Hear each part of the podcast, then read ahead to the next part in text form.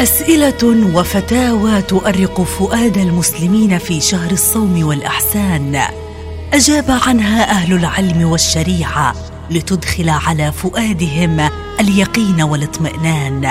وبين الجواز والنهي والمكروه والمستحب سنقدم لكم قطوفا من الفتاوى الدينية في برنامجكم الرمضاني فتاوى رمضانية مع فضيلة الشيخ ياسين أبو خصوان قوله تعالى ولا تباشروهن وأنتم عاكفون في المساجد. هل يدخل في ذلك الذي يعتكف كل ليلة دون التزام العشرة؟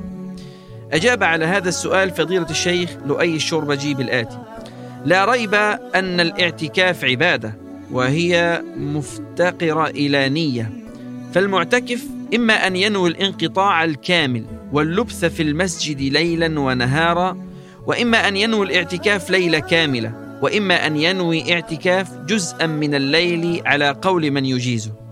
فالقسم الأول والثاني لا يجوز لهم مباشرة النساء لكونهم معتكفين فإن فعلوا ذلك أثموا وبطل اعتكافهم.